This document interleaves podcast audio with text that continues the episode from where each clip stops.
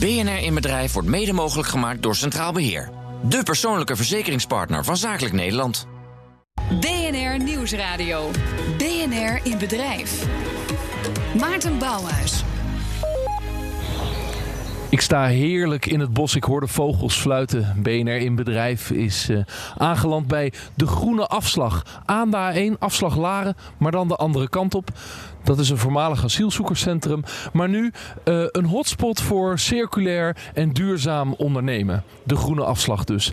En als je daar naar binnen loopt, dan zie je ja, zo'n hippe, moderne werkplek met ZZP'ers. En iedereen hier is bezig met de betere wereld. En de eerste ondernemer in dit huis is Mud Jeans. Zij maken spijkerbroeken en niet zomaar spijkerbroeken. Sterker nog, volgend jaar komt de eerste gerecyclede, oftewel circulaire en duurzame spijkerbroek op de markt. Nu zitten ze op 40%. Het moet naar 100% gerecycled. En dan denk ik, in die kledingindustrie, hoe kun je dat garanderen? BNR in Bedrijf kijkt achter de schermen en legt het geheim van de ondernemer bloot. Deze week bij Mud Jeans dus in Laren. Het recyclen en leasen van spijkerbroeken willen ze op een verantwoorde manier een product in de markt zetten. Nou, hoe zorg je er nou voor dat alle schakels en partijen die werken aan die broek ook allemaal die verantwoordelijkheid pakken? Centrale vraag van deze week: hoe kun je 100% zeker duurzaam en ethisch ondernemen in een gesloten en traditionele sector? Goedemiddag. Dat ga ik bespreken met eh, Bert van Son, oprichter van Mudjeans... en eh, Maaike van Keep, oprichter en eigenaar van eh, communicatieadviesbureau Issue Makers... gespecialiseerd in het monitoren, managen en maken van ja, maatschappelijke issues... en de communicatiekant daarvan. Beide van harte welkom. Ja, Bert, um, die Mudjeans spijkerbroek... Wat verschilt die met de gewone spijkerbroek? De Mudjeans spijkerbroek die bestaat voor minimaal 40% uit gerecyclede katoen. En dat geldt voor onze hele collectie. Dus we doen niet één broekje erin, maar alles. Uh, wij nemen ook oude broeken terug. Dus je kan je oude spijkerbroek bij ons inleveren als er maar 95% katoen in zit. En dan gaan wij die naar Spanje sturen. Dan wordt er nieuwe denimstof van gemaakt. Ja, en je hebt collectie voor heren en voor dames. Je hebt zelfs korte spijkerbroeken, zag ik. Tegenwoordig wel, ja. ja. ja. En, en je, uh, je brengt dat dan naar 28 landen in de wereld. We werken met, uh, in 28 landen met 300 retailers op dit moment. En uh, we proberen natuurlijk meer retailers te vinden.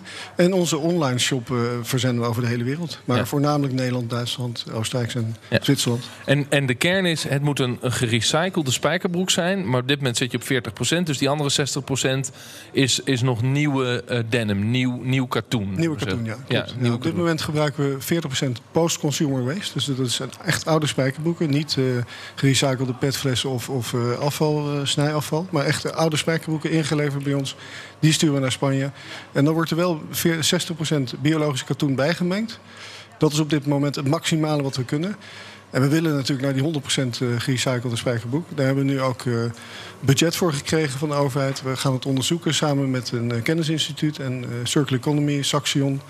de Spanjaarden Royo doen mee. En we gaan het gewoon voor elkaar krijgen volgend jaar. Ja, want in 2020 een spijkerbroek op de markt brengen... die bestaat uit 100% gerecyclede materialen. Ja. Uh, hoe haalbaar is dat dan, denk je? Wij denken dat het heel haalbaar is. Waarom? Uh, omdat uh, Saxion al heel ver, ver is met uh, Saxcel. Dat is een chemisch gerecyclede katoen. Dat klinkt heel eng, maar dat is een zoutoplossing... waarbij je de katoen terugbrengt tot pulp. Hè, net zoals je dat met bamboe doet bijvoorbeeld. Daar kan je een heel mooi garen van maken... maar dat lijkt meer op een viscose draad. Is niet de stoere denimstof... Maar wij denken als je dat gaat mixen met die, geen, met die uh, mechanische gerecyclede katoen... dat je dan wel een uh, stoere denimdraad krijgt. En zodoende gaan we gewoon die broek maken. Maar heb je dan een MVP gemaakt? Een minimal... Er is uh, MVP, product. ja, dat is er in, in de vorm van die chemisch gerecyclede viscosedraad. Ja. En we hebben die mechanisch gerecyclede, die samen. Dat hebben we nog niet. Maar dat gaan we onderzoeken nu. Oké. Okay. En, en in de praktijk betekent het dus dat je uh, die twee mengt en dat je dan een spijkerbroek gaat maken? Of hoeveel procent van, van echte gerecyclede spijkerbroeken zou erin moeten? Heb je, moet je nog veel meer spijkerbroeken terugkrijgen van je klanten om dit voor elkaar te krijgen? Nee, we hebben het lease-systeem bedacht, zes jaar geleden. En we werken met een, een statiegeldsysteem. Dus wij krijgen van onze klanten... Onze klanten krijgen korting als ze een oude jeans terugbrengen. Dus we hebben genoeg spijkerbroeken die binnenkomen. Plus daarbij zijn ook nog eens een keer allerlei inzamelaars zoals Humania. Waarbij we ook uh, broeken kunnen gaan halen. Dus er is geen tekort aan oude spijkerbroeken. Dus die grondstof is er. Ja, uh, maar de vraag is, hoe ga je het in de praktijk voor elkaar krijgen? We gaan een onderzoek beginnen, maar je doel is het moet lukken 100% gerecyclede spijkerbroek. Ja. ja. En dat wordt dan ook weer een leasebroek, zoals je die nu ook hebt. Dat kan. We hebben beide vormen. Je kan of de, de broek kopen bij ons, 119 euro. En dan krijg je een tientje korting als je een oude broek inlevert. Of je kan hem leasen, dat is 29 euro, word je lid. En dan rekenen wij 12 keer 57. 12 keer 57 en dan is die broek van, na 12 maanden van jou. En kan je hem eventueel wisselen voor een ander broekje. Maar dan heb je dus je membership al betaald. Ja, ik stond vanochtend voor mijn kast en ik durfde ook eigenlijk geen spijkerbroek aan te doen. Ik dacht, ik weet niet of ik goed zit. Het is in chino geworden, waarschijnlijk ook niet duurzaam. Hij zit heel goed. hij zit goed, maar ik weet niet of die duurzaam is. Uh, uh, Maaike, als je deze plannen hoort en het speelveld van de kledingindustrie op je netvlies hebt. Uh, um, ja, wat moet er dan bij de presentatie als bedrijf op, op, op scherp staan? He, hoe zorg je nou dat je dit in deze sector voor elkaar krijgt? Ja, als je het zo hoort, um, ben jij op heel veel issues zoals wij dat noemen, actief. We proberen ook heel veel oplossingen te brengen voor alles wat er speelt rond de kleding. Wat bedoel je daarmee, dat hij op veel issues actief is? Um, bijvoorbeeld uh, op het gebied van um, wel of niet um, gebruik maken van uh, stonewash. Wat je ziet, uh, gebruik maken van eerlijke lonen in, in landen waar je voor werkt. Op heel veel gebieden ben je actief bezig, dat super is. Maar je ja, het begin van het gesprek ging vooral over stof. Okay. Maar het gaat. Nee, dat is oké. Okay, ja. okay. Maar wat jij zegt, het gaat niet alleen over stof. Het gaat over veel meer. Het gaat ja. over eigenlijk alle issues die er rond en zeker in de textielindustrie spelen. Over consumptie, uh, alle dingen. Je bent echt op heel veel gebieden ben je bezig.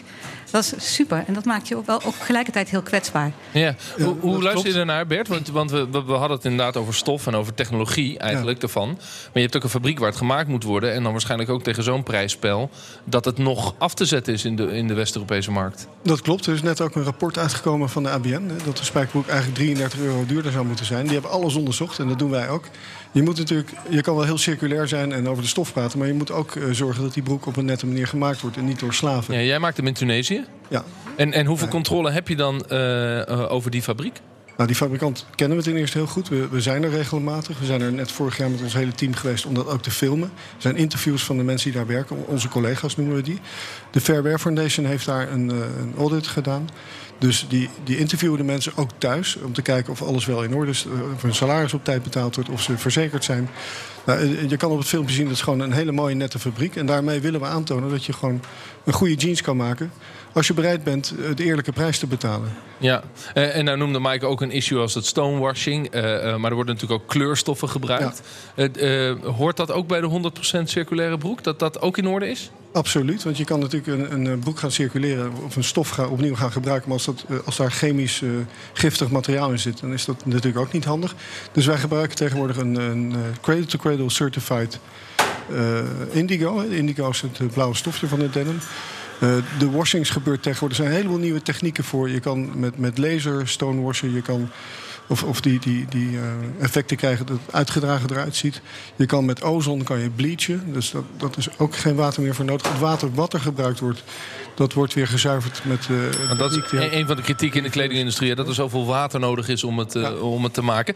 Uh, bij de microfoon staat Erik de Groot van Iron Roots. Jij hebt zelf een bedrijf, een start-up... wat bezig is met duurzame sportkleding. Klopt. Ehm, ik heb hier het gesprek met Bert... wat heel, gaat, heel erg gaat over het controleren van die keten. Hoe kijk je daarnaar? ja, eigenlijk wat Bert wel aangeeft... is dat het heel belangrijk is dat je weet waar je je kleding vandaan haalt. En um, een van de manieren om dat te doen, en ik denk dat Bart, of Bert er wel met me eens is, dat om te kijken, oké, okay, hoe gaan die fabrieken om met de mensen? En er zijn een aantal manieren om dat te controleren. Fair Wear Foundation wordt ook genoemd. Um, en ik vraag, mijn vraag aan Bert in dit geval misschien wel van... oké, okay, hoe kijk je naar uh, de verschillende certificeringen? Je hebt bijvoorbeeld ook GOTS, ja. uh, ISO-certificaten. Wat is een beetje jouw maatstaaf op het gebied van certificering in fabrieken? Want in mijn mening kunnen wel zeggen, oké, okay, Europa is, een, is de beste plek om te produceren. Maar dan kan je ook niet garanderen dat er ding, goede dingen gebeuren. Nee, Tunesië is geen Europese Unie. Dat zeg ik even bij, voor de record. Ja, we, hebben, we hebben een tijdje onze jeans in Italië gemaakt. Maar als je daar kwam dan zag je eigenlijk bijna nooit waar ze gestikt werden. En dat bleek dan uiteindelijk in Albanië te zijn. Dus daar word je ook niet gelukkig van. Deze man heeft een hele mooie fabriek. Er werken duizend mensen. Hij heeft besloten om na de revolutie te blijven in zijn land. Dus het is ook nog een keer een ondersteuning aan de economie. Ja, de, de, revolutie van de Arabische lente. Ja, ja. sorry. Ja. En uh, hij heeft ook geïnvesteerd in zijn bedrijf. Dus hij heeft de allerlaatste technologieën gekocht. En uh, de wasserij zit, zit bij het bedrijf waar ook gestikt wordt. Vaak in de jeansindustrie gaat het daar al En, en de vraag van Erik gaat ook over de labels. Uh, uh, is dat een probleem dat er zoveel van dit soort goedkeuringslabels vanuit de duurzame industrie zijn? En waar kies je dan voor? Is dat... Ja, dat is uh, inderdaad lastig. we hebben een tijd met de Fair Wear Foundation gewerkt. we hebben we hebben een, een damedienst nu. Die, die, uh, we zijn met EcoChain nu op, op, op, de techniek van de blockchain uh, gaan proberen om alle stappen vast te leggen die wij uh, doen voordat je die jeans hebt. En, en ik denk dat dat de beste manier is om vast te leggen dat je alles goed doet. En het gaat ook om transparantie. Dus ja. wij, wij zeggen tegen iedereen: ga alsjeblieft kijken daar. Uh, denk mee. Ja. Dus je zet in die zin de deuren open. Maaike van Keep, je had het over ja, uh, valkuilen, issues. Uh, wat zijn wat jou betreft, heel kort hoor, de belangrijkste die we dan ook na de reclame nog eens even moeten uitdiepen. Waar je dan tegenaan loopt als je dit gaat doen? Um, er zijn heel veel issues, maar wat belangrijk is van hoe betrouwbaar is jouw informatiestroom waar je mee te maken hebt. Hoe betrouwbaar zijn die mensen die tegen jou zeggen dat je hen mag vertrouwen. En uh, ik geloof dat jij heel erg betrouwbaar bent. Maar of je de mensen die in Tunesië zijn, of die altijd, ook als het hun slechter gaat, altijd kunt vertrouwen. Dus dat maakt altijd. Ja. We, we, hebben wel een hele korte keten. Dus we werken met één jeansfabrikant. Uh, en we werken met één fabrikant. En, de, en, dat gaan we dan na de reclame helemaal verder uitdiepen. Dankjewel. Uh, de deuren van veel kledingfabrieken uh, blijven doorgaans dicht. Mud Jeans zet ze open. Ze zijn open, uh, zegt Bert. Straks praten we daarover verder bij BNR in Bedrijf. BNR in Bedrijf wordt mede mogelijk gemaakt door Centraal Beheer. De persoonlijke verzekeringspartner van Zakelijk Nederland. BNR Nieuwsradio. BNR in Bedrijf. Mijn naam is Maarten Bouwers. Van harte welkom terug. We zijn eh, de uitzending van BNR in Bedrijf bij Mudjeans in Laren. Bij de Groene Afslag. Volgend jaar willen zij een spijkerbroek op de markt zetten. Die voor 100% uit de vezels van oude spijkerbroeken bestaat. Aangevuld met nieuwe duurzame circulaire vezels. Waardoor het een uh, ja, duurzame spijkerbroek wordt. Ik praat erover met Bert van Son, oprichter van Mudjeans. En Maaike van Keep, oprichter en eigenaar van communicatieadviesbureau The Issue Makers. Um, of is het gewoon makers? Het is gewoon in het Nederlands. Gewoon, makers. We maken het gewoon Nederlands. Issue-makers. Uh, ja, Bert, um, hoe kun je nou die garantie bieden? Hadden we het al even over. Als die broek langs zoveel schakels gaat. Dat is ook de vraag die Mike eigenlijk voor de reclame neerlegde. Van, ja, je wil al die schakels tot en met in Tunesië en tot en met de toeleveranciers van jouw grote fabriek. Duizend mensen, dus een grote industrie. Ja. In Tunesië onder controle hebben. Hoe doe je dat? Nou, ten eerste houden we die schakels natuurlijk zo klein mogelijk. Dus we werken met mensen die we heel goed kennen. Uh, de Tunesische fabriek, daar werken we al zes jaar mee. Uh, Royo in Spanje, daar werken we ook al meer dan zeven jaar mee. Dat zijn mensen die we persoonlijk kennen. Die, die kijken ook dezelfde kant op. Die komen ook met ideeën voor duurzaamheid. Dus die willen graag dat het beter gaat in de wereld. Dus we werken met mensen die, die dezelfde gedachten en hetzelfde gedachtegoed als wij hebben. Is dat overigens een Tunesische ondernemer? Ja, dat is ja. Is dat schaars? Een, een, ondernemer die daar met dezelfde uh, visie zoals jij als ondernemer hier in West-Europa aan het ondernemen is met, met die duurzaamheid? Ja, dat is heel erg schaars. Het is ook een hele bijzondere man. Hij zegt zelf, ik maak nobele jeans. En dat klopt ook. Uh, wij bezoeken hem ook regelmatig. Dion, Dion uh, mijn partner in dit bedrijf, die, die zit daar minimaal om de twee maanden. En, en die kent iedereen ook daar persoonlijk. Ook de man die de washings doet, ook de dame die de patronen maakt.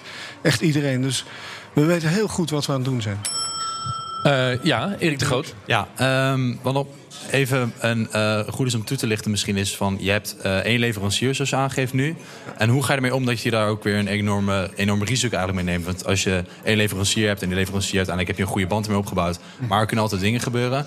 Waar wij bijvoorbeeld tegenaan lopen is dat wij zeggen... oké, we hebben een bepaalde funnel waar we de suppliers heen halen. Leveranciers, om te kijken van oké, waar doen, waar doen ze aan? En dan heb je maar een heel beperkte groep leveranciers waarmee je gaat werken. Hoe beperk je dat risico in dat je met één leverancier werkt en dan eigenlijk... Ja, dat klopt. Dat is een goede vraag. Ja, ja zeker. Nou, dat is vooral ook een investeerdersvraag. ja, wij ja, maar hij is ondernemer. Hij wil ook niet het risico hebben van maar één leverancier. Ja, nee, maar dit, dit is... Uh, in de jeansfabriek, in de jeanswereld zijn er heel veel fabrikanten. En ook wel goede fabrikanten. We kunnen altijd uitwijken naar Tunesië eventueel. Daar hebben we contacten. Italië zijn contacten. We hebben voor deze man gekozen omdat hij gewoon daadwerkelijk... de allermooiste en beste jeans maakte in de wereld. En, en we kunnen, er zijn uitwerkwijkmogelijkheden. Ja, wat, wat doe je als de vraag aantrekt en hij kan het niet aan? Of hij krijgt nieuwe klanten en zegt tegen jou: sorry, maar zij bieden meer, dus ik, jouw allocatie wordt kleiner in de fabriek. Wat, wat doe je met dat risico? Nou, deze man kan ongeveer 150.000 jeans per maand maken. En zijn capaciteit is op dit moment helaas niet vol, omdat hij gewoon eh, een, een echte prijs vraagt voor die jeans. Dus hij heeft best wel moeilijkheden om, om dat vol te krijgen. Zijn, zijn... Nou, dan is het risico dat hij failliet gaat. Nou, dit doen we al zeven jaar en uh, dat is niet zo. Hij draait genoeg om, uh, om op ons te kunnen leven. En, en ja, het is, het is um, het is de beste fabrikant ter wereld. En, en hij, de mensen zijn er gelukkig. Als je daar binnen loopt, dan zie je uh, iedereen stralen. En, en die worden al, al, al, ik weet niet hoe lang, goed betaald. Dus. Ja. Maaike, je hebt ervaring vanuit de communicatie met bedrijven... die uh, in de duurzaamheid uh, en, en, en voor een betere impact... impact mm -hmm. beleggers en met een betere wereld actief zijn. wat voor issues lopen zij tegenaan en, en hoe gaan ze daarmee om? Ja, wat in jouw geval ook is... Als op het moment dat je dus claimt van 100% duurzaam... of 100% circulair, loop je het risico dat dat er net een uitdaging is voor veel journalisten om aan te tonen dat jij dat niet bent. Heerlijk toch? Ja, maar dan moet je het wel zeker zijn. Dan moet je ook echt. Um, er mag ook echt geen fractie zijn waar je niet aan kunt voldoen. En mijn ervaring is dat het dan vaak beter is om te zeggen van we zijn op weg naar 100%, wat Tony Chocoloni doet. Of ja. we, zijn, we werken heel hard om dat 100% te bereiken. Dus, nee, wij, wij doen het gewoon. Die doen het gewoon. Ja, okay. ja en maar Maaike, is jouw analyse dan dat je ook het de grote broek kunt aantrekken? Ja, ik, ik merk bij jou dat je een hele grote missie hebt die verder gaat. En dat is ja. natuurlijk interessant om te kijken van hoe ga je daar op lange termijn mee door op het moment dat jij. Um, nou, uh, kan ik antwoorden? Ja, ja. zijn ook een B Corp, een Benefit Corporation. Dat betekent dat je in je statuten vastlegt dat het, dat het um, niet het allerheiligste is heel veel geld verdienen. Natuurlijk moet je geld verdienen en ook volgend jaar er nog steeds zijn. Maar wij wij willen een benefit corporation zijn, net zoals Tony Chocoloni en Patagonia en Dopper en noem maar op. Omdat we uh, het hoogste goed voor onze aandeelhouders is niet zoveel mogelijk geld verdienen. Ja. En daar zit al een hele grote verandering in. Ja. Wat ik eigenlijk bedoel is, op het moment dat je echt je grote missie werkelijkheid wil maken, heb je ook het grote bedrijfsleven nodig. Dan moet je eigenlijk infiltreren of zorgen op een of andere manier dat het andere bedrijven ook gestimuleerd worden, geïnitieerd worden, geactiveerd worden om jullie aanpak te gaan overnemen. Ja, nou, en dat gaat ook gebeuren. Ja, en, er, en, er, is nog een issue, daar wil ik zo nog wel even over doorpraten. Want dit is wel een interessant punt van Maaike. Uh, uh, je, je, doet een grote broek aan en je zegt dat wordt een 100% duurzame broek. Althans, we gaan het onderzoeken. Hè. Dat was het begin van je antwoord. Mm -hmm. uh, en dan is die broek er over twee jaar. En dan zijn we allemaal heel trots en dan hebben we publiciteit gehaald.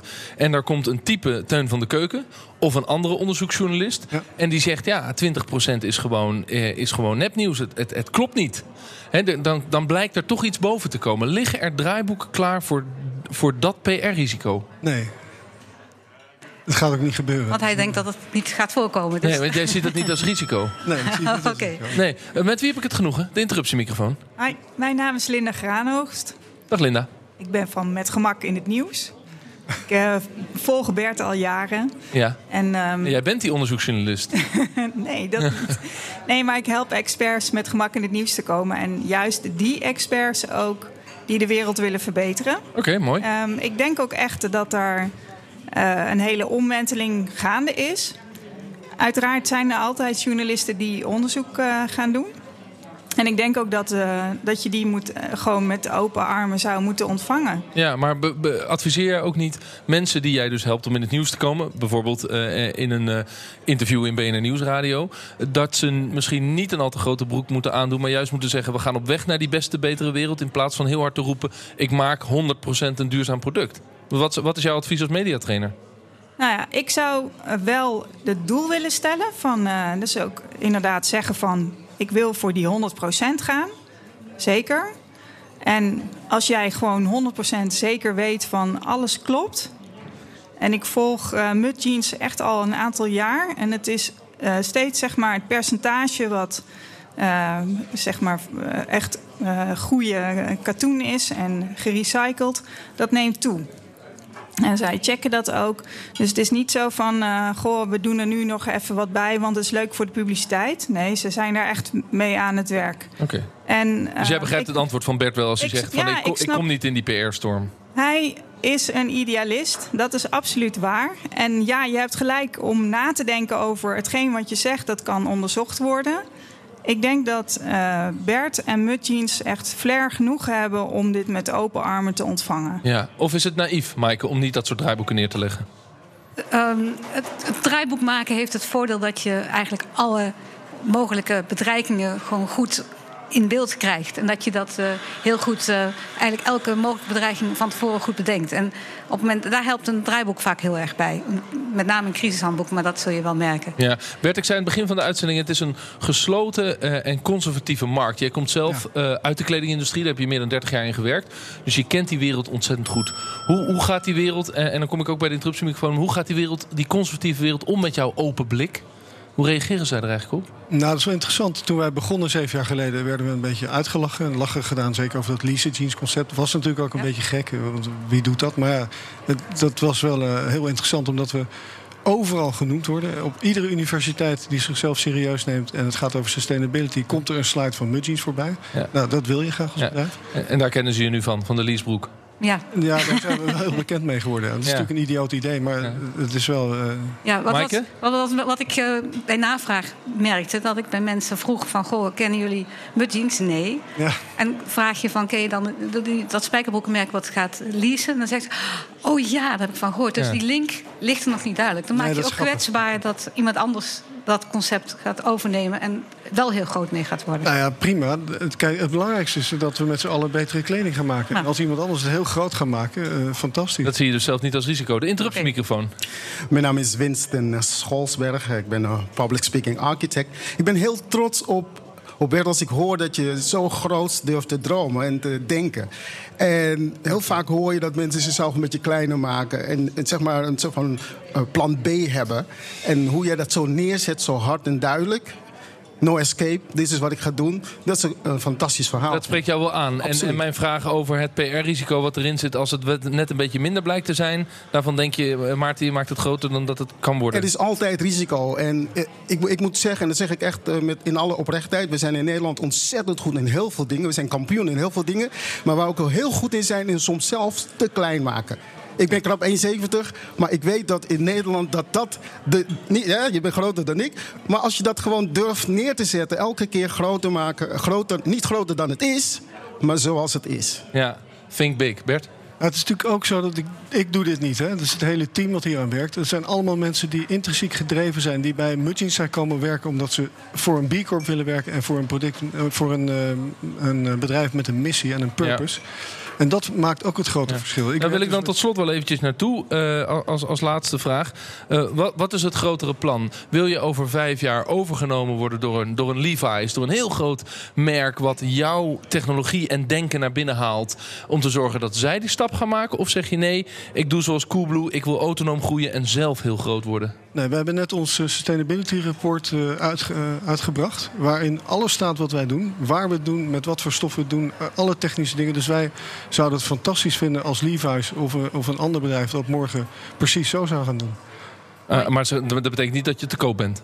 Nee, we zijn niet te koop. Wij gaan gewoon je, je wilde kennis delen met Levi's? We willen heel graag de kennis delen. We hebben ook veel te veel lol met ons bedrijf. En we, we, komen hier heel erg graag. En wij willen ook graag doorgaan. Waarvan maar op onze manier. Hoe kun je 100% zeker duurzaam en ethisch ondernemen in een gesloten traditionele sector?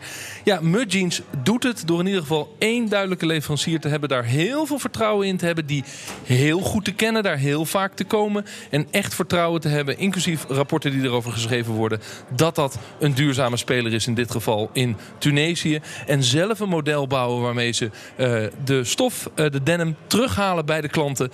Uh, die stuur je na een jaartje terug je spijkerbroek. En zo is er genoeg duurzame spijkerstof om duurzame broeken te maken. En in 2020, Bert is ervan overtuigd, is die 100% duurzaam. Ik dank mijn gasten Bert van Zon, oprichter van Mud Jeans. En Maaike van Cape, oprichter en eigenaar van communicatie en adviesbureau Issue Makers. De volgende aflevering van BNR in Bedrijf staan we bij Bright Cape in Eindhoven. Zij helpen bedrijven leuke dingen te doen met data. Dat ook te gelden maken. Hoe maken zij goud van je data en wat komt daarbij kijken? Kom langs, praat mee, meld je aan via bnr.nl slash inbedrijf. Tot volgende week, bedankt voor het luisteren. Dag!